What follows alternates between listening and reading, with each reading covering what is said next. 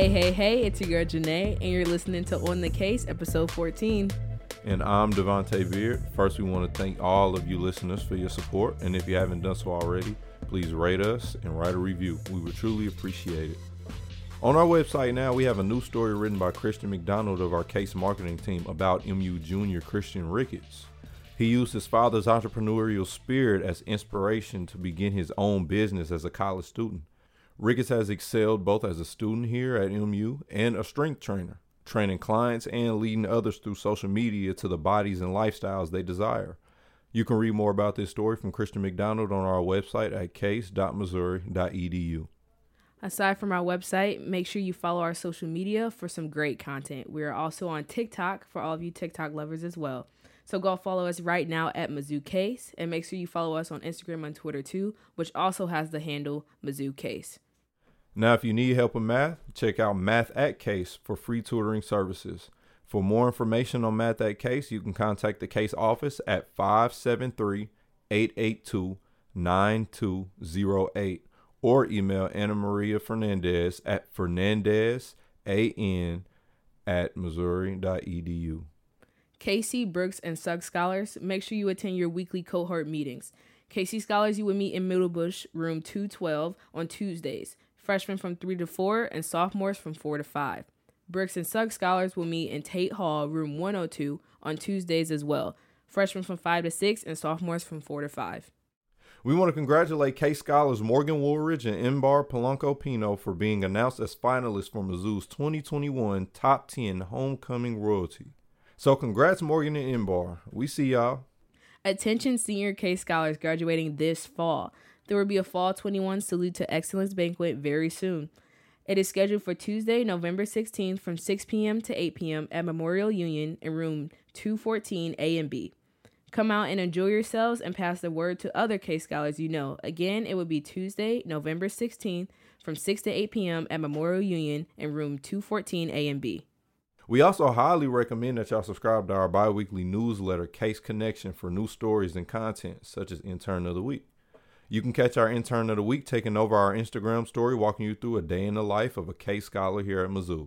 To find out who it is, make sure you subscribe to our newsletter, Case Connection, at case dot missouri dot e d u, and follow our social media pages, all at Mizzou Case. And to continue being safe, we want to say keep masking up, Mizzou. With the weather changing, we know this can cause many of us not to feel the best, so we highly recommend getting tested for COVID just in case. To get more information on testing and safety, visit renewal dot missouri dot e d u. So for our upper case segment, we're continuing our series showcasing success with M U senior and Brooks scholar Énbar Polanco Pino to discuss how he plans to use his engineering studies to benefit minorities. If you go on our website, we have a student spotlight written by Kiera Shannon highlighting Énbar. Dang, that's... Hold on, that's two episodes in a row for Kiera, ain't it? Last time it was a Marjay story. But anyways, Énbar's story details how Venezuelan beginnings and his parents' faith and persistence have impacted his motivations and defined him as a man today. It's a very interesting story, if you ask me. One of the most inspirational life stories I've heard from someone our age. So I would go read up on it, and I would recommend the same thing to you all. Go read up on this story. For more information on our website at case dot missouri dot e d u. We'll let you guys hear Janae and I's conversation with him in a few minutes, but we want to begin our uppercase segment with what we hope to achieve in our careers. So, Janae, I don't even think do they do they know what we want to be? I like, do, do they do they know what our desired careers are? Have we ever told our listeners? I don't think so. Um, I'll go. I'll start it off. So, um, for me, obviously, um. I was a big student athlete in high school, and I wanted to come into college playing sports. But unfortunately, some things happened, and I just decided I wanted to focus on my career, but I wanted to stay involved in sports. And I had a love for writing and just like editing, content, graphic design, and I want to stay involved. So I put them together, and I was like, sports journalism. That's what I want to do. So my goal is to get into sports journalism, and I know that's pretty hard being a woman and a black and a black female, like just both of those together, it's pretty hard in that field. Um, but then I also took a look at it where it was like, journalism is a hard field to get into. So I was like, let me do a business minor. So now I see myself within marketing and journalism. I feel like they fit pretty well together, but um, I hope to like achieve my ultimate goal is to work for a big company like E S P N or Sports Network. Um, at, at first, I wanted to be in front or behind the camera, but now I'm kind of leaning towards the business aspect within journalism and social media strategy, which is where I'm at right now. I'm trying to pick my classes for senior year and next semester. I'm kind of stressed out, but you know, we're going to get it together. But um, what do you hope to achieve? Like, what are you looking forward to, especially with you graduating soon, like a year from a year from now, you're going to be graduating. Yeah. So, um, well, I guess I, I'll start off by telling you all that I pretty much have the same uh, ideal career as Janae began with. Y'all hear she's switching to the business side of it. I'm still sports journalism to the fullest. I would like to be in front of the camera, ideally. Um, you know, pretty much round table talk, pretty much like a First Take or Undisputed or Get Up, First Things First, you know, something like that. I would like to be giving my opinion about sports and things revolving around it, but I would like to use my platform to um, bring awareness to situations that are in need. And I would also like to use my platform to be truthful about what's going on. Like, there are a lot of things that are misunderstood um, when it comes to sports journalists and uh, media overall. And I would just like to be one of those truthful and honest people to kind of clarify those things. And also, I would like to use my platform to benefit others who would like to be in the same position. Mm-hmm. Um, because as we know, there are There are a lot of opportunities in this world, and it's a lot about who you know, not necessarily what you know all the time. So if I can get into this field and connect with other individuals who want to pursue the same dream, maybe I can be that connection to help get them to where they want to be. Yeah, and I think that's huge, especially now, because we see that sports is more than just sports, if you get what I'm saying. It's mm-hmm.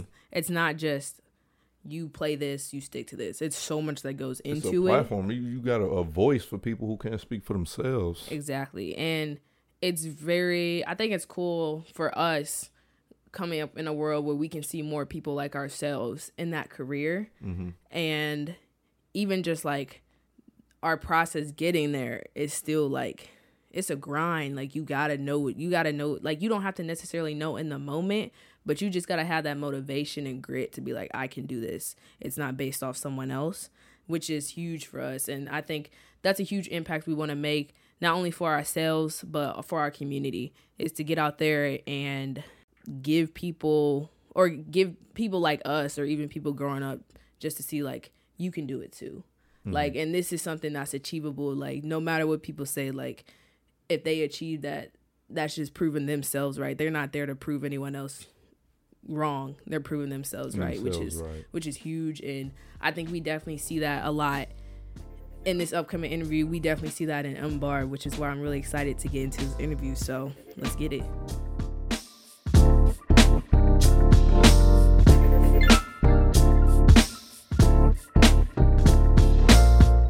Now we want to bring in Brooks Scholar and senior engineering student Énbar Polanco Pino. Thanks for joining us. Thank you for having me. I appreciate it. So M U's coming off a big homecoming with football, obviously, and it was also a pretty big week for you. You were on Rural T Court top ten. So um, you and Morgan as well, our other K C Scholar. So how was that entire homecoming experience for you? All right. Um, I'd say the ex- the homecoming experience was uh, everything I wanted it to be and expected it to be in a way. Um, just got to meet a lot of new people and uh, learn about some Mizzou traditions I didn't know about. So I feel like it was interesting to get to know the campus that I've been um, at for like three years, three and a half years now. So it was really, it was a, it was kind of like a nice farewell, like last year experience that I enjoyed having with people on court. So last year, our wonderful Kiera Shannon wrote a feature about your journey. And to be quite honest with you, yeah, it was very inspirational. At least for me personally, I was really inspired by the, the story and what you've been through. So um, for our listeners who don't know you, and have not read the story. Can you kind of describe your upbringing from beginning in Venezuela and having to move at the age of eight to a whole new continent? Mm-hmm. Yeah, so um, I was born in Venezuela, and I was there for about a year, and then I moved to Atlanta, Georgia, where I spent the majority of my childhood before I moved back to Venezuela around um, eight, r- right before the two thousand eight economy uh, collapsed. And yeah, we were uh, we did not choose to leave, really. It was more so just a, a, a nice deportation in a way. You know, it's just like, hey, here's a letter. Y'all should probably leave before we make y'all leave. And yeah, it was a completely change of environment. But while we were in Atlanta, I, I kind of already moved a lot. So I was more so, I'd say, excited because I hadn't really understood like the, the depth of like the situation like I do right now, and more so like the systemic approach of it. But back then I was just like, you know, with my parents and my sister just cruising around the world, I guess. We're just enjoying it. Got to meet my family back back in Venezuela. But um, when I came back to Atlanta, I'd say I was definitely starting to feel like that uh, lack of like stability in my life, where I was just like realizing like the only the only place I really was like sure, the only thing I was really sure of was like just my parents and my sister, that I knew that I'd, I'd have them. But like as far as like moving and all and like new schools and things like that, I was just accustomed and used to being the new kid and like having to like create a very extroverted personality to allow me to fit in. To try to adapt everywhere you yeah. went. So I feel like that led into me moving to Missouri around like fourteen, and I was I was ready I was ready to adapt again, but I ended up staying there for all of high school, which I feel like led me to feel very, very comfortable around Missouri, when where it was once like a very uh, strange foreign place. I'd never seen cows or anything, uh-huh. but it allowed me, I feel like I was like that stability that I did have for for that set amount of time allowed me to uh, become and develop into like my best self. I feel like being able to learn and uh, just find out what I'm passionate about. So, um, yeah, the transition's mainly been just a lot of moving, but I feel like my in my core, my parents' love for for God and their love for just people in general and themselves, I feel like has allowed me to understand how to love others better and how to be passionate and just work towards things that I think are worthwhile in this world. So did you kind of think the idea of the American dream was over with when you had to... when y'all were deported back to mm. Venezuela? Because I mean, did you, was there any thought in your mind that you would be back in the U S? Yeah, or? no, it, not at all. I had no, no idea. I, I mainly was taking it day by day, kind of how I do right now. Mm-hmm. I'm just very used to, I've kind of trained myself to just appreciate each day as they come and make the most of it. Because uh-huh. I know tomorrow's never promised. So I feel like even the idea of the American dream, I feel like It's a it's a nice way to to summarize it, but in reality, I feel like my parents' passion just comes from love, just like doing things out of love, serving people, the community out of love, and that's ultimately what's what stuck with me far beyond like the American dream. I think love is first and foremost what what has held me down throughout the years. So one thing we uh, Janae and I know is that you are very into your faith, as you kind of explained in the um, last response. So, and, and we know that stems from your parents. So we just kind of want to know more about, I guess, how your parents have really influenced you and your, I guess, your lifestyle, who you are as a man today. We understand that it comes from the, the faith, um, the love, as you mentioned. So just what else have they, have they really brought to the table for you to be the great individual you are? Um, I'd say my parents have have dealt and been through a lot, and I've seen them go through a lot. And they've been very, I'd say, um, passive. And for me as a child, seeing a lot of the things that they've been through um, made me not so passive. So I was more so very much driven to see see their love in a way, you know, like, very, very um, comforting and always just like peaceful. But one thing that I always like, so it's like, yeah, they, they put me onto faith. They're, they're, the, were, the reason we came to the United States was because they're missionaries. So they came to like start uh, Spanish speaking churches in the United States. Okay. So um, the way I started understanding my faith was more so um, action based. I felt um, I started seeing my faith develop in a way that they hadn't really um, taught it to me, but they understood that this was the way it should evolve, and it was very social justice oriented. So I would, I feel like I take after a lot of Jesus flipping tables and just being a very passionate um, individual, very passionate for justice, very passionate for um, upholding things that should be upheld um, within the church, and also um, putting down the things that should not be upheld, you know. So it's just, I think that's what the focus of my faith is, is just mainly love. Like, you can forget about like all the money, all the very hypocritical things that are around there throughout history. When we think of genocides and so many, I feel like harm that's been done within the hands of the church. And I feel like I mainly hold on to what it, it should be in its essence, which is a, a, a book of love, where we just try to find out how to learn more of one another and grow in love with one another. And I feel like that's the only thing that we have that's purposeful in this world at the end of the day. Once the degrees, once the money goes away, I feel like the relationships we had with one another and the way that we show love will continue on, and the way that they show love to others once we're past. So obviously your faith has allowed you to open up a lot within the community. And you brought up earlier how when you first came here, it was just like you were the new kid constantly around. It was just your parents and your sister. Um, and that sense of belonging has to be there, like, for someone, for you. Obviously, you have that here at the university, being obviously in homecoming court. You're very out there and involved. So obviously you've been going to predominantly white institutions like Mizzou um, pretty much your whole life. Um, how has that impacted your outlook on life and the way minorities are treated? Yeah, I think I think it's Uh, had a huge impact on my life, the way of, because um, not only am I have I been in predominantly white institutions my entire life, but I've also had like a multicultural, multiracial family. So I was constantly dealing with just like um, understanding what just like blackness is, um, the levels of like colorism, and how it plays or plays a part in my life and my family. And it's just been interesting to note just like how how that thought has continually developed throughout my life. And I feel like one of the ways it's it showed itself initially was I feel like I had a chip on my shoulder in all the schools I'd go to, and that made me strive for um for just like a I'm gonna prove everyone wrong, because I feel like I even even today I feel like I deal with a I've dealt with a lot of just like passive, microaggressive type things that just constantly like stay in my mind. And in high school, it made me work to just like prove others wrong. Like, no, I'm not just an athlete.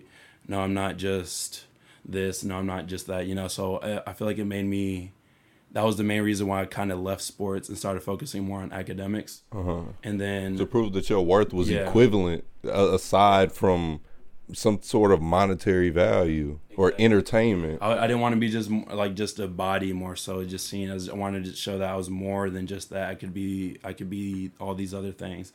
And I feel like, I feel like music has influenced a lot of that. And I, I remember like J. Cole saying a bar, like, I turn on the T V, I don't see enough brothers with degrees or something like that. That's why you got that Dreamville hoodie on right now. It just reminded me. I was like, nah, like that's, that's amazing. Like, you know, it's like, I want to be, be part of like changing that stigma Uh-huh. of what people think I should be doing or how I got to where I got.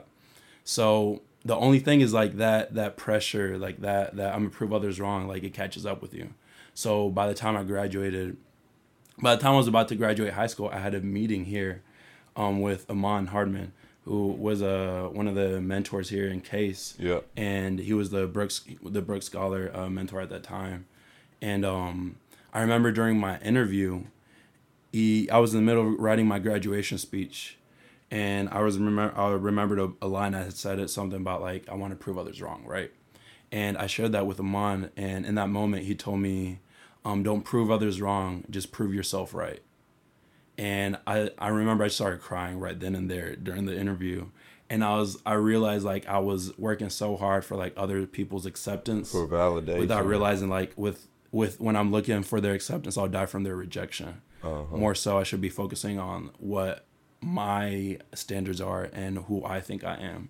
So I started here when I came to Mizzou, I started adjusting that like mindset that I had in these P W Is to more so more like inward and more like just loving in a way, not so much working off of the hate and trying to grind to prove them wrong, but just knowing that I'm all that I am and that's enough. And I can, everything that I do, I know I will be the best at it because I'm gonna give it my all. So that changed my approach in college, and I feel like it's helped now that I'm on the back end of things. To, I guess, relate to what it is that you're saying, I had to adapt to that same type of mentality as an athlete as well, because um, I noticed that I would be doing things to try to prove my worth to others, and I had to flip it and make it about proving who I am to myself, because I know who I am from within. So just to say that, to relate to what you said, because I, I find value in, for sure, in in what he told you in that interview, and that means a lot to me. So believe me, I'm gonna play this back, and I'm gonna, I'm gonna save it. I'm gonna note I'm gonna note that for myself. So have you? Would you say that you've truly found a sense of belonging here at M U? Yeah, yeah. I'd I'd say my experiences throughout um M U and the opportunities that I've found throughout um just being here on campus and different just just the environment, just being just come to college, um taking on different experiences, opportunities, I have fully found a sense of belonging and understanding of who I am to the best that I have so far in my life. And obviously um I'm gonna continue to learn and grow, but I'm very I'm very content and still looking for more at this at this point. But yeah, I think I think the community here um, within Mizzou and the, the relationships I've been able to form are are very foundational to who I am at this point. So you're an engineering student here, and I'm not sure if you know this, but sixty percent of minority students drop out of the School of Engineering. So that means only forty percent of minority students graduate with an engineering degree. And you're on the positive side of those statistics, killing it in the classroom, about to graduate next semester. So we just want to know what drives you. In a way, everything but engineering. I feel like I'm very passionate about all the things and ways that engineering can help the world, and that's what really drives me. I wouldn't say the numbers and the physics drives me. You know, I think I'm very passionate about using engineering as a as as the many ways as the many things that it is, and that's a resource. It's a it's technology. It's a affordability. It's a social, economic. There's so many different levels to it that I feel like I can contribute and help others with that are far beyond just math. But I think that's what drives me every day, just knowing that I could I could possibly help a third world country, city, um, inner cities around here in the United States, um, just marginalized and historically excluded communities in general with engineering and um, its resources. So we know that you've had many successes within your academic career. Um, you're a student with a very high G P A. Uh, we just wanted to know how how do you how do you maintain that? Like, how do you stay focused? And we, we know you've done some work with NASA. So can you kind of explain your experience with that? Because I'm sure the listeners will want to hear that. Yeah. Um. So G P A. G P A is this this number that's going to mean the world for us for these next few years, and then it means nothing. So I feel like that's the way that I take it. Is um, is it has its importance right now, but it's not important. So I try to take the classes as just like, let me see how much I can learn.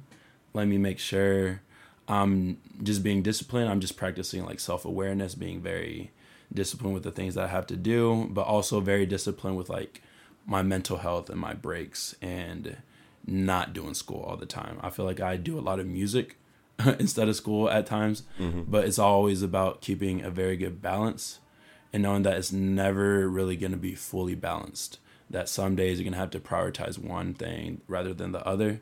But I feel like an understanding of how your balance works and how you can juggle um, these different things, from school to like the extracurriculars, like orgs, and then just like the bigger things, kind of like internships and things of that sort.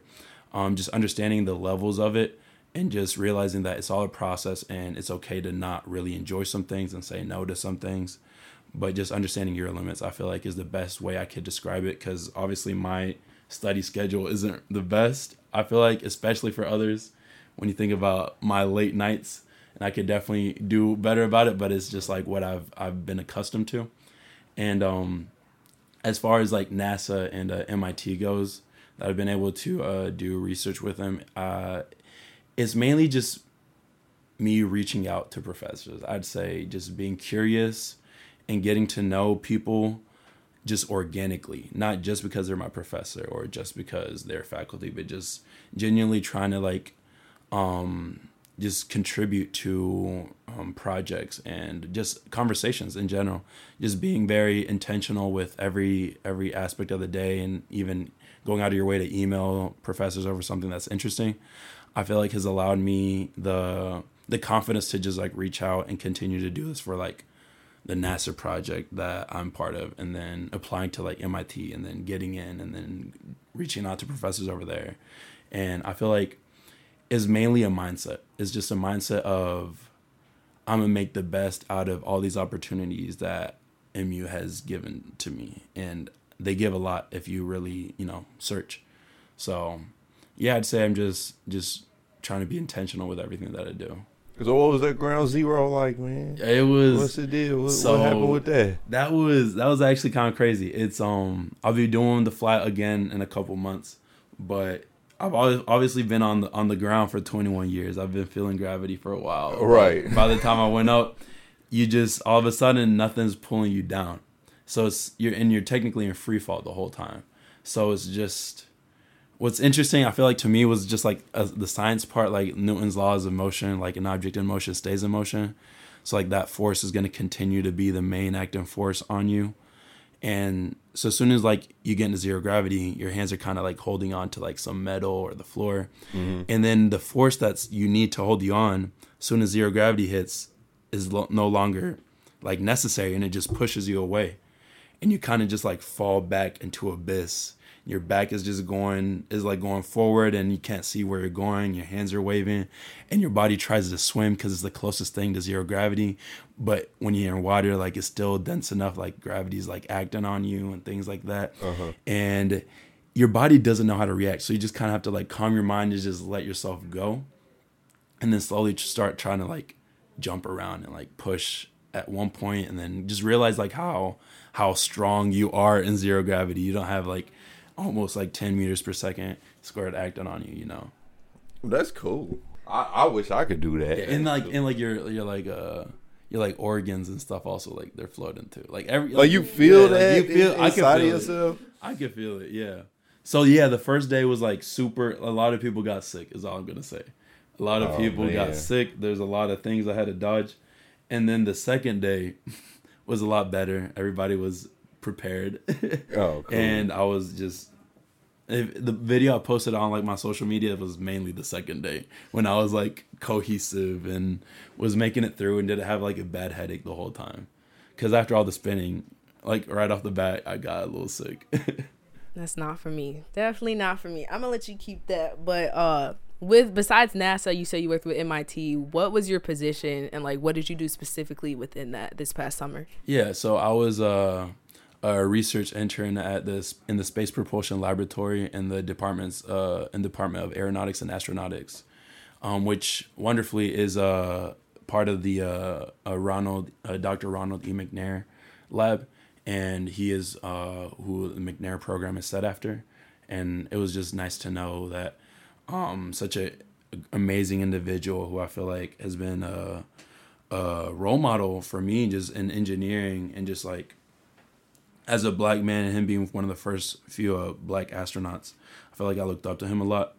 And um, as being also part of the McNair program, I feel like it was a very like full circle experience, being able to like do work in the lab that he would have been, you know, working when possibly.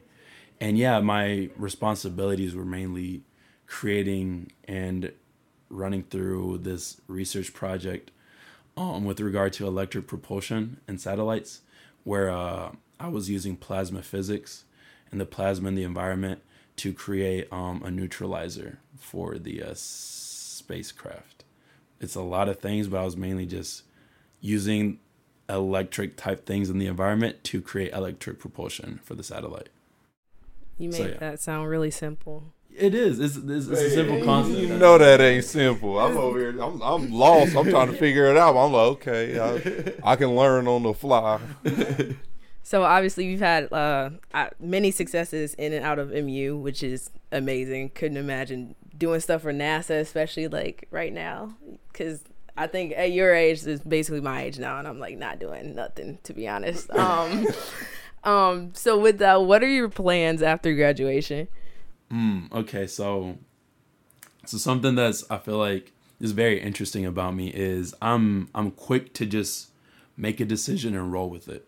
So like when I was in, once again going back to like graduating high school, I feel like once again I had like this chip on my shoulder where I was like, I had debated and juggled with the, the idea of like doing sports in college. Like, is this something I want to keep doing? But then I was like, nah, like the way I've been feeling at this school, I need to, I need to do something academically, mm-hmm. and I need to do it strong. I need to do, I need to go full in, full submersion. So I was like, what's the hardest thing I could think of? So that's how I picked rocket science. I just, it, it ain't rocket mainly, science, huh? That's was, the way you win. Because I'm a I'm a first generation college student. Like my parents don't know about college. Like it was, I was just like, I just felt like I could do it. You know, I had this trip. I was like, I'm gonna do it. I'm gonna do the hardest thing I can do, and show people I'm I'm smarter. Like I'm this, I'm that. You know, like I'm I'm everything that they don't think I'm that they don't think I am. That's why I picked this like crazy major. But apparently, like I found I found purpose in it, and I found like how I can use it. You know what uh-huh. I mean? And I made it to the back end of it, you know.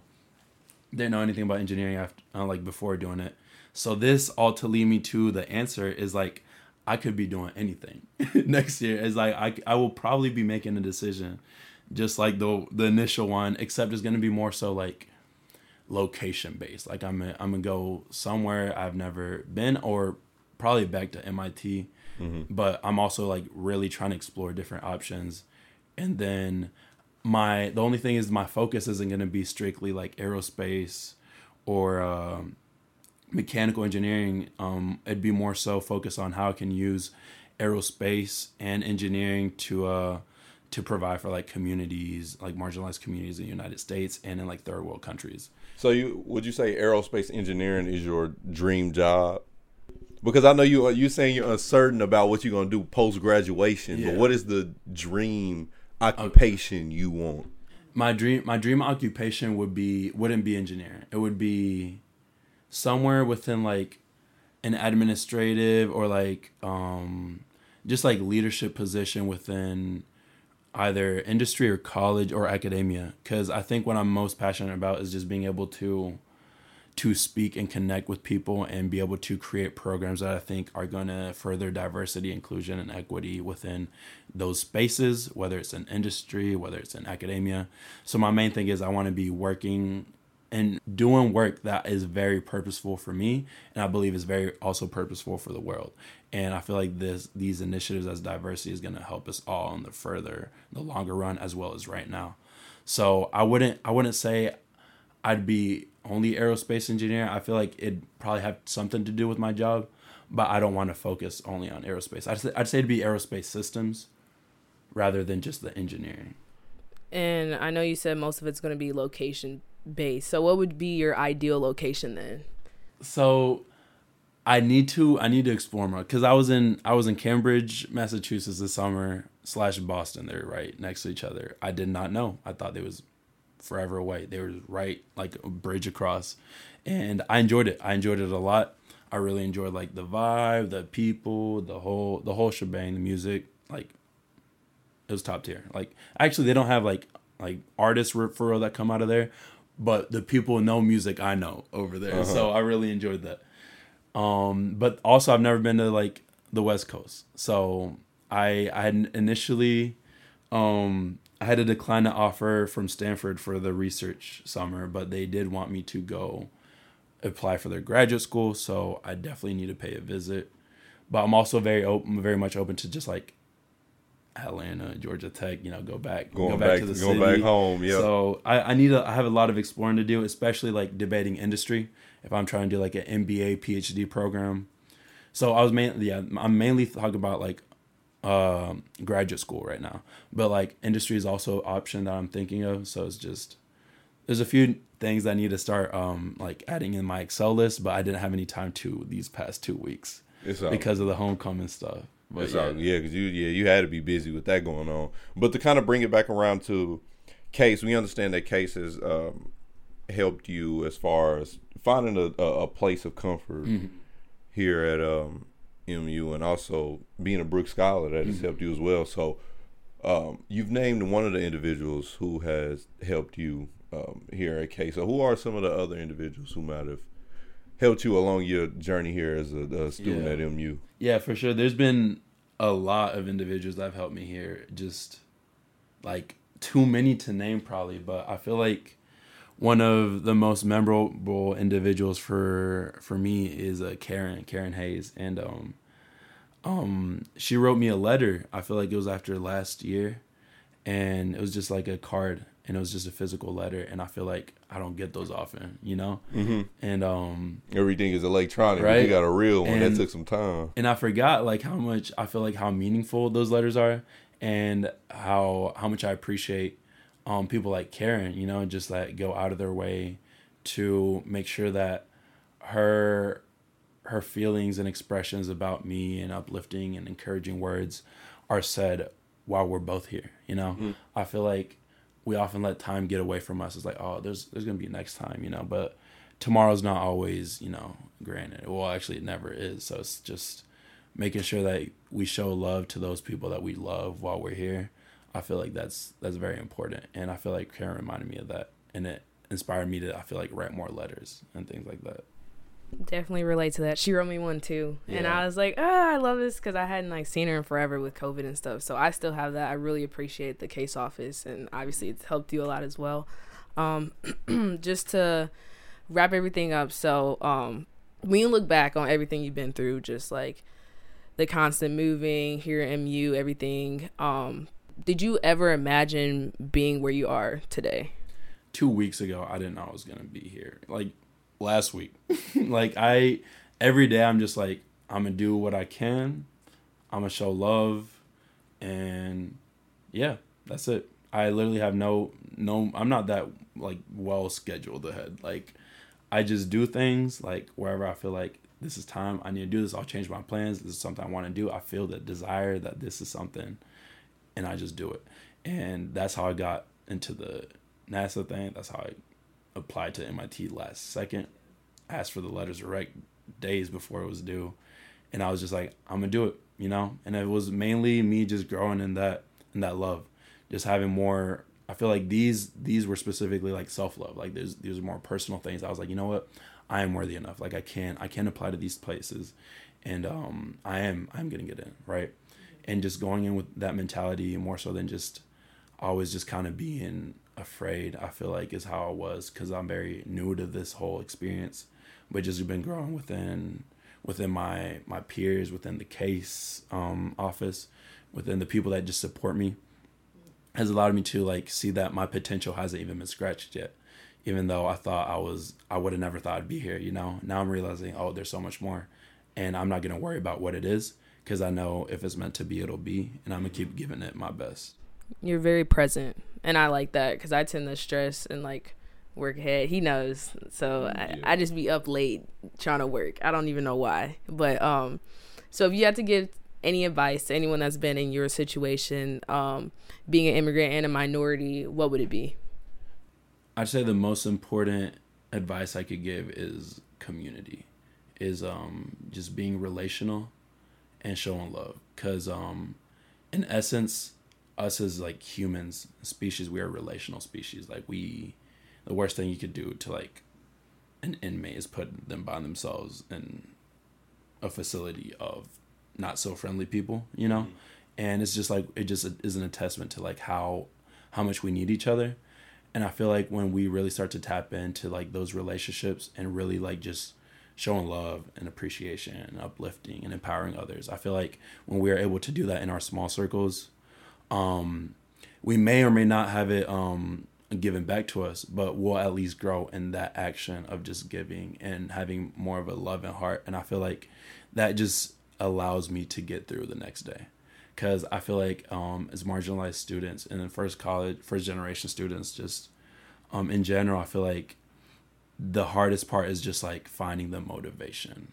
At least for me, it was, is just through everything that I've been through. It's just like, I need that motivation. And I think I found that motivation and just very purposeful understanding of the world, knowing that love is what, what's gonna, what's most important here. I feel like what's the only thing that's that's timeless, really, that will outlast everybody. You know, I feel like the most important people in the history of humanity were those that showed the most love, that people remember the most. And I feel like that's an, an, an testament to like how timeless it is. So it's like we could practice that every day within our friend groups, within our family groups. And even though it's obviously hard, you know, it's time, but I think, I think it's worthwhile. And I feel like when you grow in that love and that community, um, you'll start finding that more, that drive to do more things and be more, more impactful with everything that you do, thus creating you and this fully potential driven, focused individual that's constantly looking for betterment and improvement.